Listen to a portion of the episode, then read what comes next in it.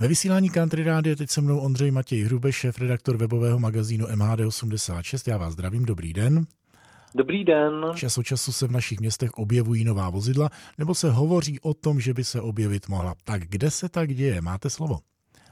Praze se rozhoupaly, eh, začínají poptávat eh, nové tramvaje. Eh, je to kvůli tomu, že Praha se rozhodla stavět nové tramvajové tratě, jak už jsme informovali posluchače Country Rádia, tak samozřejmě stávající vozový park už dosluhuje a je zapotřebí najít náhradu za tramvaje T3, které byly legendární hlavně v minulém století a v současné době dopravní podnik poptává vlastně výrobu tramvají u největších tramvajových výrobců a následně vlastně zadá už nějaké konkrétní podmínky na výběrové řízení, ve kterém některá z firm uspěje. Takže se v Praze můžeme těšit za pár let na nová vozidla. Někde je to trošičku rychlejší, kde třeba?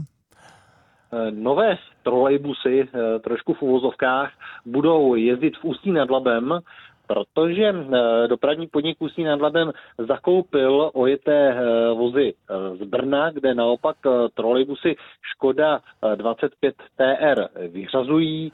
Jsou to trolejbusy, které v Ústí nad Labem znají, protože tento typ trolejbusů už tam jezdí. Jsou to vozidla z let 2007-2009 a nyní bude jezdit tedy v Ústí nad Labem ještě víc.